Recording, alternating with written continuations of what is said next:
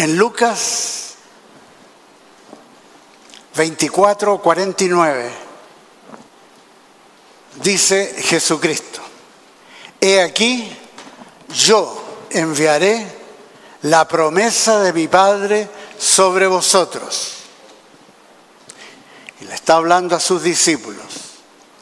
Pero quedaos vosotros en la ciudad de Jerusalén hasta que seáis investidos de poder de lo alto. Es crucial lo que Jesucristo le está diciendo a su iglesia, para que sean investidos de poder de lo alto. Así el apóstol Pedro y el apóstol Juan, cuando entran a orar al templo y se encuentran con esta persona que está pidiendo limosna, cojo, el apóstol Pedro le dice, oro y plata no tengo. Justo lo contrario que dice hoy día el Papa de la Iglesia Católica. Oro y plata, por Dios que tengo. Pero lo que no tengo, no lo puedo dar, que es el poder del Espíritu Santo. No puede orar por una persona porque el Papa y toda su gente no son cristianos. No tienen el Espíritu Santo y dan testimonio constantemente del espíritu de anticristo, llevando a millones de personas a la condenación eterna. No solamente él se va a la llama, sino que lleva a toda su gente con un mensaje anticristiano a las llamas.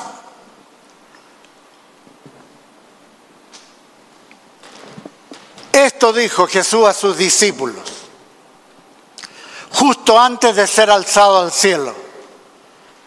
Con estas palabras, que también aparecen en el libro de Hechos, capítulo 1, versículos 4, 5 y 8, que leo. Y estando juntos, les mandó que no se fueran de Jerusalén, sino que esperasen la promesa del Padre, la cual les dijo, oísteis de mí. Porque Juan ciertamente bautizó con agua, mas vosotros seréis bautizados con el Espíritu Santo dentro de no muchos días. Pero recibiréis poder. Ahí estuvo el apóstol Pedro. No tengo oro ni plata, pero lo que tengo te doy en el nombre de Jesucristo, levántate y anda. El poder del Espíritu Santo. Cuando haya venido sobre vosotros el Espíritu Santo, y me seréis testigos en Jerusalén, en toda Judea, en Samaria y hasta lo último de la tierra. Estas palabras se las dice a sus discípulos en el contexto que están encerrados, están atemorizados, porque han tenido la experiencia más traumática de que al Hijo de Dios, en quien ellos han creído como el Mesías, el ungido de Israel, Dios en la carne ha sido crucificado y resucitó el tercer día. Pero ellos todavía están atemorizados. Y es con el bautismo del Espíritu Santo, el don del Padre, que Pedro y los demás discípulos cambian radicalmente y se transforman en personas sin temor, valientes, y comienzan a predicar el Evangelio literalmente aún a gente que había participado en la crucifixión de Jesucristo, sin temor les predican el Evangelio tal cual. Y con esa prédica, después de haber recibido el bautismo del Espíritu Santo, el poder del Espíritu Santo se manifiesta a través de ellos y se convierte en más de 3.000 personas. esto que Jesús les dijo, que iban a recibir el don del Padre que oísteis de mí, ocurrió diez días después que Él lo prometió, cuando aún estaban ellos juntos, en Pentecostés, una festividad judía que celebra la recolección de los primeros frutos de la cosecha que viene. Es un día, hasta el día de hoy, para los judíos, un día 24 horas de oración y ayuno. Porque en familia los judíos esperan que Dios haga algo trascendente en su vida esa noche. Y leemos en el capítulo 2, versículos 1 al 4 del libro de Hechos, cuando llegó el día de Pentecostés, de los primeros frutos, estaban todos unánimes juntos. Y de repente vino del cielo un estruendo como de viento recio que soplaba, el cual llenó toda la casa donde estaban sentados. Y se, se les aparecieron lenguas repartidas como de fuego, asentándose sobre cada uno de ellos. Y fueron todos, todos llenos del Espíritu Santo y comenzaron a hablar en otras lenguas según el Espíritu les daba que hablasen. Esto ocurre en cumplimiento exacto a profecías dadas más de 600 años antes por los profetas Isaías y Joel. En Isaías 28, versículos 11 al 13, leo, porque en lengua de tartamudos y en extraña lengua hablará a este pueblo, a los cuales dijo, este es el reposo Dad reposo al cansado, y este es el refrigerio. Mas no quisieron oír. La palabra, pues, les será mandamiento tras mandamiento, mandato sobre mandato, renglón tras renglón, línea sobre línea, un poquito allí, otro poquito allá, hasta que vayan y caigan de espaldas. ¿Cuándo? Ocurre el bautismo del Espíritu Santo, en esta primera ocasión, como Dios lo hace cuando empieza algo nuevo, acompaña con señales y milagros, como en este caso, como lenguas de fuego repartidas sobre cada uno de ellos. En algunas otras ocasiones hace otras cosas, pero sí dice que todos fueron llenos del Espíritu Santo y hablaban en otras lenguas, todos. El profeta Joel, cuando el apóstol Pedro,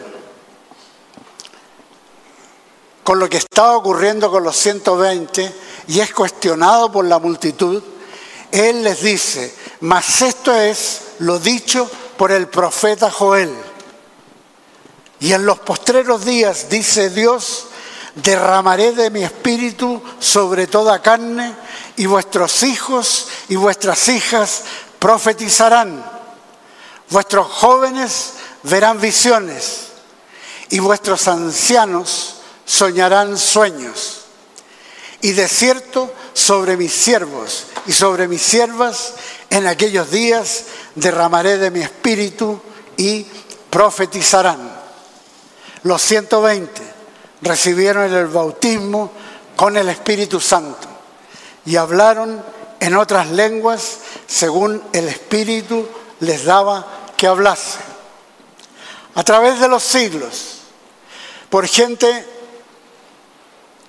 contraria al Evangelio, consciente o inconscientemente, han descartado esto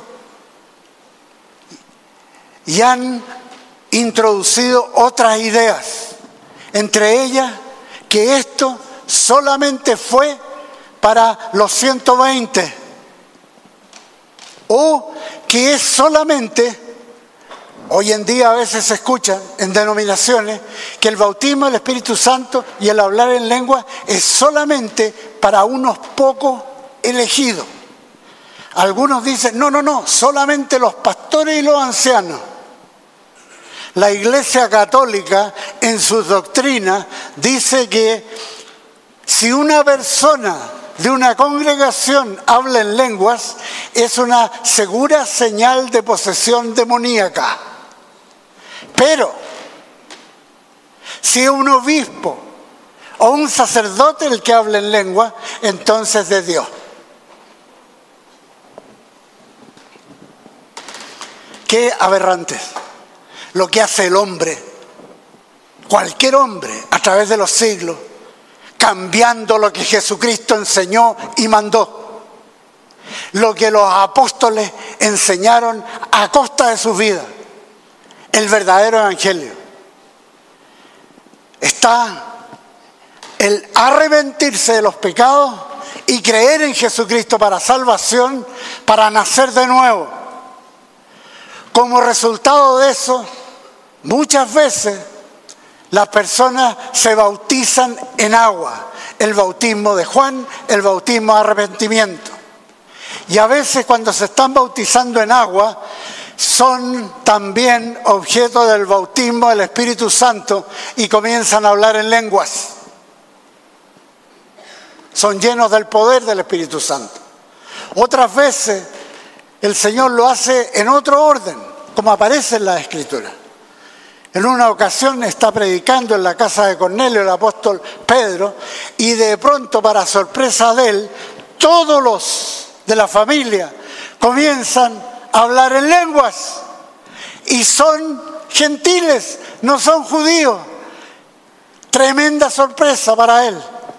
Pero el Señor dice, y lo dice a través del mismo apóstol Pedro, en, segunda, eh, en el segundo capítulo de Hechos, versículos 38 y 39. Por eso es importante conocer la palabra de Dios, porque las costumbres de los hombres las costumbres en que se ven en muchas iglesias son costumbres puestas por hombres y que están en contra de lo que dice la palabra de Dios. Es crucial conocer la palabra de Dios y si alguna costumbre coincide con la palabra de Dios, bien, y si no, la rechazo. Así me lo haya enseñado mi abuelita, mi tío Eustaquio y mi abuelita no sé cuánto. No, Señor. Pedro les dijo, arrepentíos y bautícese cada uno de vosotros en el nombre de Jesucristo para perdón de los pecados y recibiréis el don del Espíritu Santo. ¿Por qué aquí dice solamente bautícense en el nombre de Jesucristo? Y hay iglesias que han hecho toda una doctrina de esto, porque dicen en Mateo 28, en, en en eh, Marcos 16 que uno tiene que bautizar en el nombre del Padre, del Hijo y del Espíritu Santo. ¿Cómo lo hacemos? Pero aquí dice en el nombre de Jesucristo. Pero claro, si el que bautiza con el Espíritu Santo es Jesucristo, y estamos hablando de esa experiencia aquí. Porque para vosotros es la promesa y para vuestros hijos y para todos los que están lejos para cuantos el Señor nuestro Dios llamare. O sea, el bautismo del Espíritu Santo es para todos los que siguen a Jesucristo, para todos, sin distinción. Y el Señor no hace diferencia entre personas. Y dice, las mujeres y los hombres, todos recibirán el bautismo. Y una de las cosas que caracteriza las iglesias que tienen presente esta doctrina y se ve en sus prácticas que se recibe el bautismo del Espíritu Santo, una de las cosas que va a pasar es, se acabó el machismo. Se acabó esa cultura chilensis, que el hombre es superior a la mujer. No, señor. El nombre de Adán era Adán y eso comprendía al varón y a la mujer. Génesis capítulo 5, básico. El nombre Adán es del varón y la mujer. Nunca Dios ha hecho diferencia. Le asigna roles diferentes, responsabilidades diferentes, pero son iguales frente a Dios. Y eso es característico de una iglesia que tiene el bautismo del Espíritu Santo. Que hay mujeres que están en el ministerio. Gracias Señor. Gracias Señor por Paulina.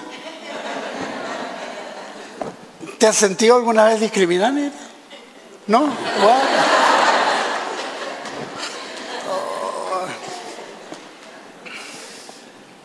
Esta salvación con el bautismo, con el Espíritu Santo, es lo que predicaron, enseñaron e hicieron los apóstoles de la iglesia que empezó en el día de Pentecostés. Y desde entonces hacia adelante, a través de los siglos. Lo cual vemos también cuán importante esto fue en el ministerio del apóstol Pablo. En Hechos capítulo 19, y leo del versículo 1 al 7, va a la ciudad de Éfeso. Él ha fundado iglesia en la ciudad de Éfeso. Gracias Señor. Vamos a fundar el próximo año iglesia en Francia. Y capaz que fundemos iglesia en Israel. ¿Por qué no?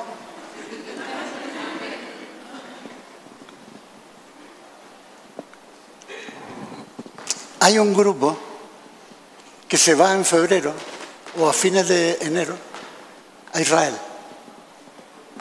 Un grupo de la iglesia, como voluntario, a servir, pero a espiar la tierra. A ver dónde establecemos una iglesia en Jerusalén. Gracias Señor. Gracias Señor. El campo es el mundo. El mundo. Gracias Señor. Entonces, ¿podemos hacer un pequeño paréntesis, Paulino? Un pequeño paréntesis en la prédica. ¿Cinco minutos?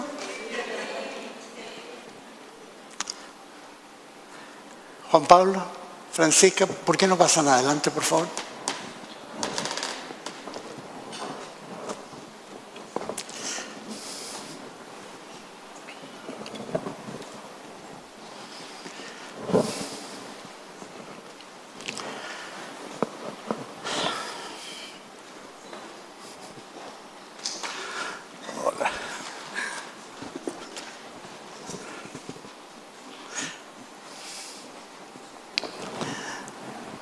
Juan Pablo y Francisca tienen una historia maravillosa. Juan Pablo llegó como misionero, fue con Paulina, fueron los primeros en ir a Haití. Qué inocencia, Juan Pablo. No sabía que en Haití el Señor había dispuesto que estuviera Francisco. Allá se conocieron. Francisca recién, recién conociendo al Señor. Qué precioso. Han sido fieles por años, en distintas capacidades. Tremenda bendición, bendición también para nosotros que vivimos ocho meses juntos. y ellos han tomado la decisión, se lo comunicaron al pastor Mauricio, van a hablar con él cuando vuelva y nos dijeron a nosotros hace un par de días, han tomado una decisión muy importante. Juan Pablo, Francisca, ustedes hablan.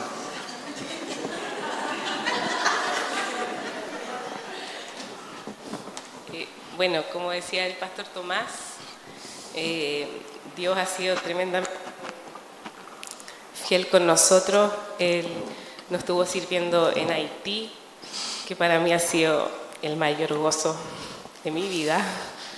Y, luego nos llamó a servir en los colegios. Y en este tiempo Dios nos ha puesto irnos al seminario.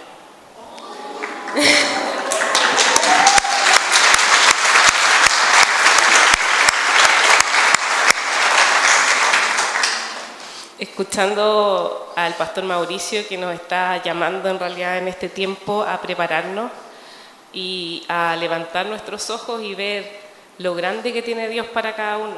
Entonces, hemos decidido buscar el propósito de nuestro matrimonio. Realmente gracias a Dios por la iglesia que tenemos. Gracias tía. Realmente son nuestros amados pastores. Amada tía Paulina, amado pastor Tomás y amado pastor Mauricio. Realmente la palabra de Dios enseña algo bien importante que hay que ser prudentes. Y en Mateo 25 dice que hay que ser prudentes y llenar nuestras vidas con su aceite, que es lo que realmente el pastor en esta prédica nos está llamando. No seamos insensatos. El regalo que tenemos en la iglesia, con el seminario teológico y con el privilegio de pastores que tenemos, es tremendo. Así que muchas gracias y gracias a Dios. Gracias.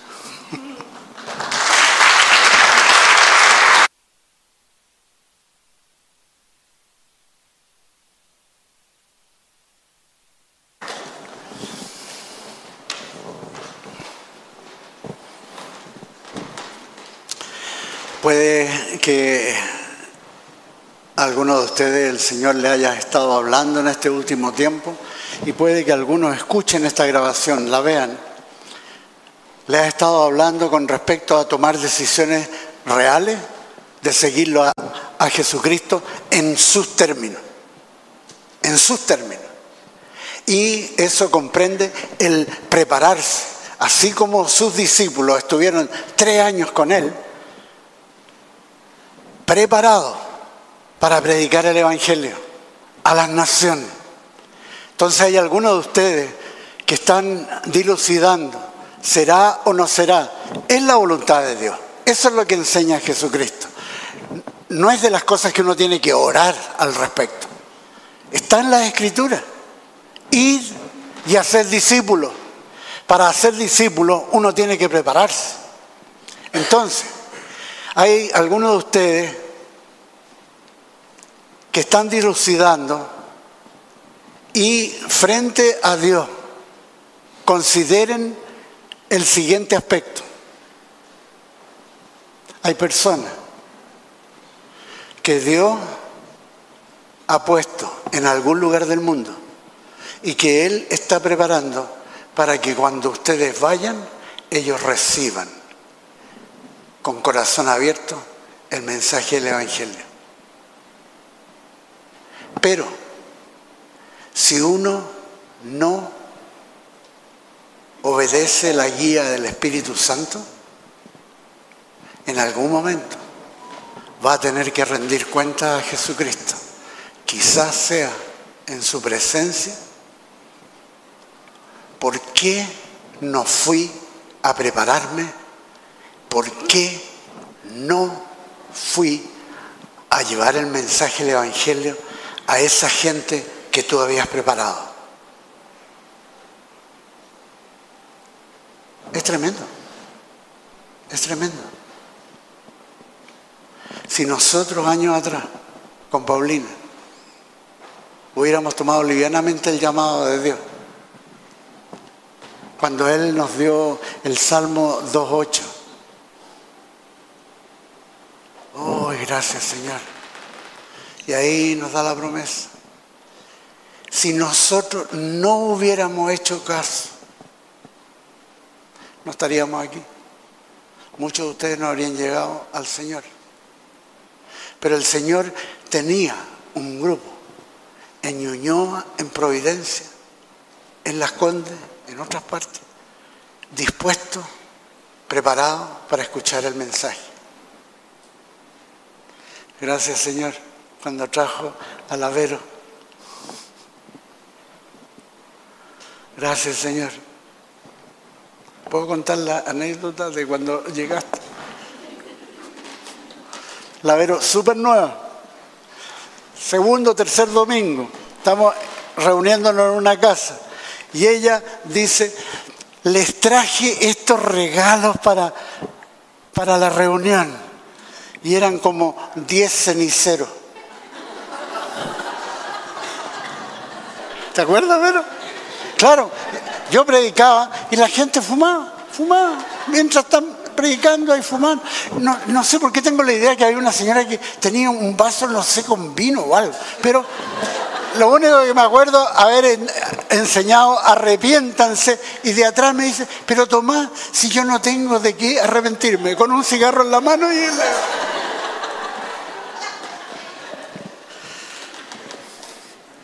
Bueno.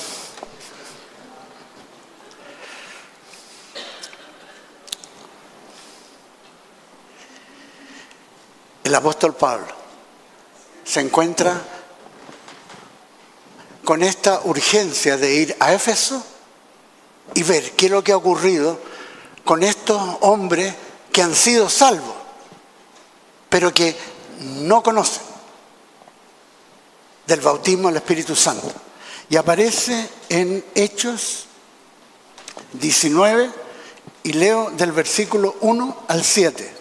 Dice, aconteció que entre tanto que Apolos estaba en Corinto, Pablo, después de recorrer las regiones superiores, vino a Éfeso y hallando a ciertos discípulos les preguntó, ¿recibisteis el Espíritu Santo cuando creísteis?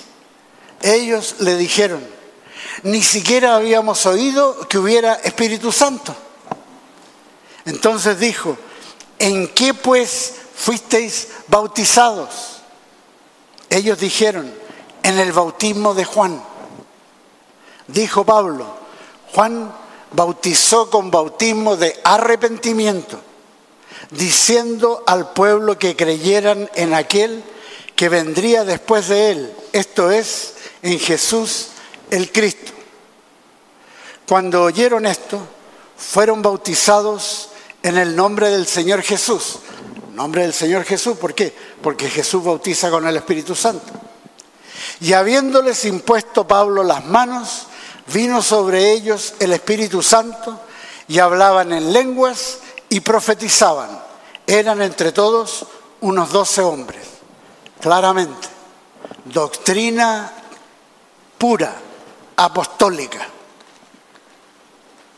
Aparte del bautismo, de la conversión, bautismo de arrepentimiento en agua, está el bautismo con el Espíritu Santo. Para ser investido de poder de lo alto. Y ahí llegamos. ¿Por qué soy cristiano? ¿Por qué soy cristiano? ¿Qué significa el que yo diga soy cristiano? Estoy diciendo, soy ungido. ¿Ungido con qué? con el Espíritu Santo. ¿Cómo? Porque yo recibí el bautismo con el Espíritu Santo. ¿Y qué evidencia tengo? Hablo en lenguas, como el Espíritu le dio a todos. Hablo en lenguas y aparte de eso, dentro está la necesidad puesta por el Espíritu Santo de ir y predicar el Evangelio. Y aparte de eso, tengo el amor ágape de Dios operando en mí. Entonces puedo amar al prójimo. Y no solo eso, sino que, sorpresa de la sorpresa, puedo cumplir los diez mandamientos. Claro, porque el Espíritu Santo en uno nos santifica y nos hace posible lo que enseña el apóstol Pablo en Romanos, nos hace posible que nosotros cumplamos la ley. Tremendo. El poder del Espíritu Santo es crucial. Es ordenado por Jesucristo para todos los creyentes. y fue así enseñado por sus apóstoles, por los discípulos de los apóstoles, por la iglesia apostólica hasta el siglo IV, cuando irrumpe el ataque devastador del espíritu de anticristo, influenciando al nuevo emperador Constantino, quien organiza y preside la iglesia cristiana en el concilio de Nicea el año 325. Envió una invitación a todos los 1800 aproximadamente obispos cristianos que había a esa época de la iglesia primitiva y respondieron solamente 114. 114. Y con esos organizó la iglesia cristiana. Cambia todas las prácticas, cambia Constantino todas las creencias de la iglesia apostólica primitiva y la transforma en una organización político-religiosa al servicio del Estado romano para controlar a las masas. Antes, ya en el siglo segundo, cuando los discípulos de los discípulos de los apóstoles observan que algunos, debido a las persecuciones, a las confiscaciones de bienes, al martirio de muchos, a manos de los emperadores romanos, empiezan a abandonar y a apostatar la fe de Jesucristo. Y a eso, sumado a la intromisión de falsos maestros que alientan la entrada de valores del mundo y falsas doctrinas, surge el primer movimiento de restauración que promueve el retorno a la sana doctrina y las prácticas apostólicas de la iglesia primitiva, incluyendo la santidad y el bautismo con el Espíritu Santo, que se estaba perdiendo. Movimiento iniciado el año 156 por el obispo de Frigia Montano. Este movimiento crece por todos los dominios del Imperio Romano, captando el apoyo de importantes obispos, uno de ellos Ireneo, el obispo de León en Galia, y Tertuliano, famoso apologista procedente del norte de África. Todo esto cambia radicalmente con la intromisión del emperador Constantino en el siglo IV. Cambia las bases mismas del cristianismo hasta el día de hoy, hasta el día de hoy. La Iglesia Católica de Roma y todas las versiones de la Iglesia Ortodoxa son todas producto de esto que hizo Constantino. Son iglesias con diseño y estructura monárquica, imperial, para unirse a los designios del Estado, quien a partir de entonces controla el cristianismo, guiado por el espíritu de anticristo, y apaga las doctrinas y prácticas de la iglesia apostólica primitiva aplasta lo enseñado por Jesucristo, aplasta a la figura de Jesucristo y levanta la imagen de la Virgen María, que no tiene ninguna relación con el culto a María. Lo que hoy día se practica y desde ese entonces la Virgen María no tiene ni una relación con eso porque no es de Dios. Constantino abre la puerta amplia e introduce el paganismo y se fusiona con algunos principios de cristianismo en una religión sincrética que fusiona el paganismo con algunas cosas. Sin embargo, a través de los siglos subsiguientes, el Espíritu Santo, con múltiples ejemplos de testigos fieles a Jesucristo, quienes persiguen, persisten en propagar el Evangelio de Cristo acompañado con señales, milagros y dones de poder que son resultados del bautismo con el Espíritu Santo. Ya fueren los anabaptistas del siglo XVI y XVII, los metodistas de John y Charles Wesley del siglo XVIII, los movimientos pentecostales del siglo XIX y del siglo XX, movimiento que comenzó en Estados Unidos, en Topeka, Kansas, con el seminario, en un seminario pequeño, presidido por Charles Parham, por una mujer hindú que había conocido al Señor como estudiante de la Universidad de Yale y que después de su conversión, ella siendo de grandes medios económicos, fundó un orfanato en la India. Y en ese orfanato cayó el Espíritu Santo y los niños y los que trabajaban ahí todo y gente que se empezó a sumar recibían el bautismo con el Espíritu Santo. Ellos compartieron esa experiencia con sus ex compañeros de la Universidad de Yale, un matrimonio que era enviado como misioneros metodistas a Sudáfrica, pero tienen que parar, el barco para en Valparaíso, y al bajarse ahí la gente de la iglesia metodista de Valparaíso les piden que por favor se queden con ellos, porque su pastor ha tenido que viajar a Estados Unidos por asuntos familiares.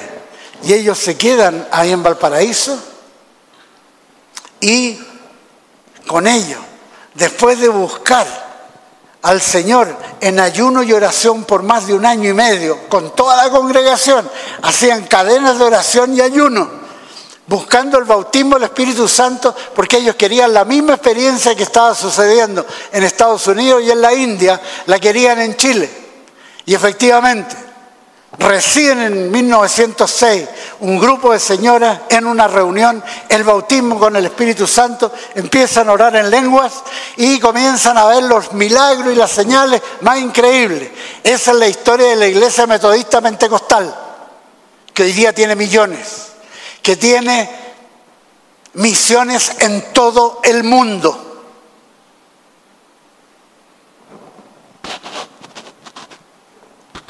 Gracias Señor. Somos parte de la historia del cristianismo importante.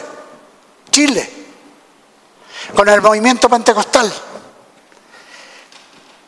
con evidencia de hablar en lengua y de profetizar, tal como dice la escritura en Hechos 19, con esos hombres. Esto ha sido evidente hasta hoy y ha sido transmitido en el siglo XX y en el siglo XXI por el movimiento pentecostal y también a partir de los años 60 por el movimiento neopentecostal llamado también carismático que ya a los años 80 había alcanzado 650 millones de personas en el mundo y cuyas iglesias se caracterizan porque son pastoreadas por matrimonio. Paulina, ahí estamos. No lo sabía, pero lo leí en un libro. Movimientos que restauran, restauran las doctrinas y prácticas apostólicas de la iglesia primitiva. No somos cualquier cosa, no somos un incidente, nosotros somos parte de la iglesia de Jesucristo, la iglesia genuina que Él fundó bajo los principios establecidos por Jesucristo y las doctrinas apostólicas de eso somos parte. Gracias Señor. Gracias Señor. Por eso, ahora vamos a orar por el bautismo con el Espíritu Santo a cualquier persona que ya haya nacido de nuevo o que si no ha nacido de nuevo, que pase adelante. Pero esto no es para todas las personas, no es para orar por sanidad. En este momento, por favor, no. Vamos a orar solamente por bautismo con el Espíritu Santo para los que no han recibido el bautismo con el Espíritu Santo. Y sí o sí van a recibir el poder de lo alto y van a hablar en lenguas. Así que, allá arriba o aquí abajo, esas personas que no han recibido el bautismo con el Espíritu Santo pueden pasar aquí adelante y nosotros vamos a orar por ustedes.